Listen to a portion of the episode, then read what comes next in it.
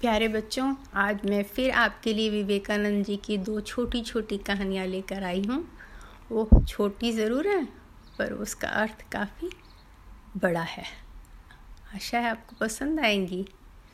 पहली कहानी यूँ है कि विवेकानंद जी घर घर जाकर भिक्षा लाते थे और फिर वो खाते थे। तो एक बार, क्योंकि वो पूरे देश भ्रमण में निकले हुए थे और जहाँ पर जो मिलता था वो खा लेते थे, तो एक बार वो एक गांव में किसी के घर गए भिक्षा लेने। तो वो स्त्री ने कहा भिक्षा देने के बाद कि महाराज मुझे कुछ उपदेश दें।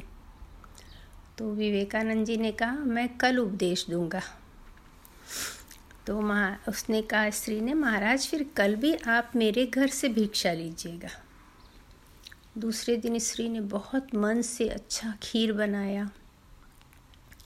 विवेकानंद जी जब उनके घर भिक्षा लेने आए तो उन, उनके कमंडली के अंदर थोड़ा कचरा गिरा हुआ था, कूड़ा करकट और थोड़ा गोबर गिरा हुआ था। जब उस स्त्री ने ऐसा गंदा कमंडल देखा तो उसने कहा मैं इसमें खीर दूंगी तो वो खाने लायक नहीं रहेगा, मुझे कमंडल दीजिए, मैं इसको धोकर फिर आपको खीर दूंगी। तो विवेकानंद जी ने कहा कि आज का उपदेश यही है कि जब तुम अपने बुरे संस्कारों के गोबर को और चिंता के सारे कूड़ा करकट को अपने मन से दूर कर दोगी तब तुम उपदेश सुनने लायक होगी, जब तुम्हारा मन उपदेश ग्रहण करने लायक होगा। आशा आपको समझ में आई होगी कहानी कि हमें झूठ मूठ का, चिंता और गलत भावना को मन में नहीं रखना चाहिए।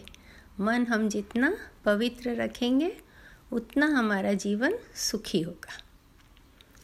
इसके साथ मैं आपको और एक छोटी सी कहानी सुना रही हूँ विवेकानंद जी की। वो यूँ है कि एक बार जब रामकृष्ण परमहंस जी ने देखा कि विवेकानंद जी रात रात भर जग के ध्यान और तपस्या करते हैं, तो एक दिन उन्होंने कहा नरेंद्र मेरे पास अष्ट सिद्धि मिली हुई है मुझे साधना के द्वारा, पर मेरे कभी कोई काम नहीं आई। अष्ट सिद्धि वो होता है बेटे कि जब हम हमें सिद्धि प्राप्त होती है तो हमें जो भी चीज़ संसार में चाहिए वो उसको देने में हमें मदद करती हैं।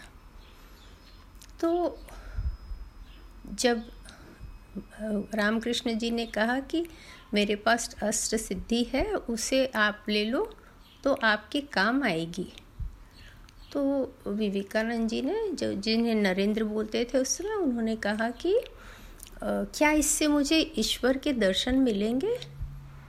तो उन्होंने कहा नहीं, ईश्वर के दर्शन तो नहीं मिलेंगे पर इस संसार में आपकी जो भी ज़रूरतें हैं वो पूरी होने में बहुत मदद मिल जाएगी।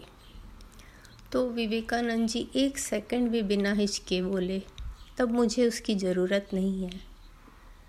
विवेकानंद जी को संसार के सुखों से कोई मतलब नहीं था, सिर्फ भगवान के प्राप्ति की उनकी लालसा थी।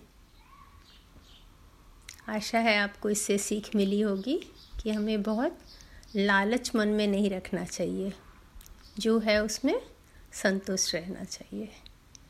बाय बाय बच्चों, फिर मिलेंगे।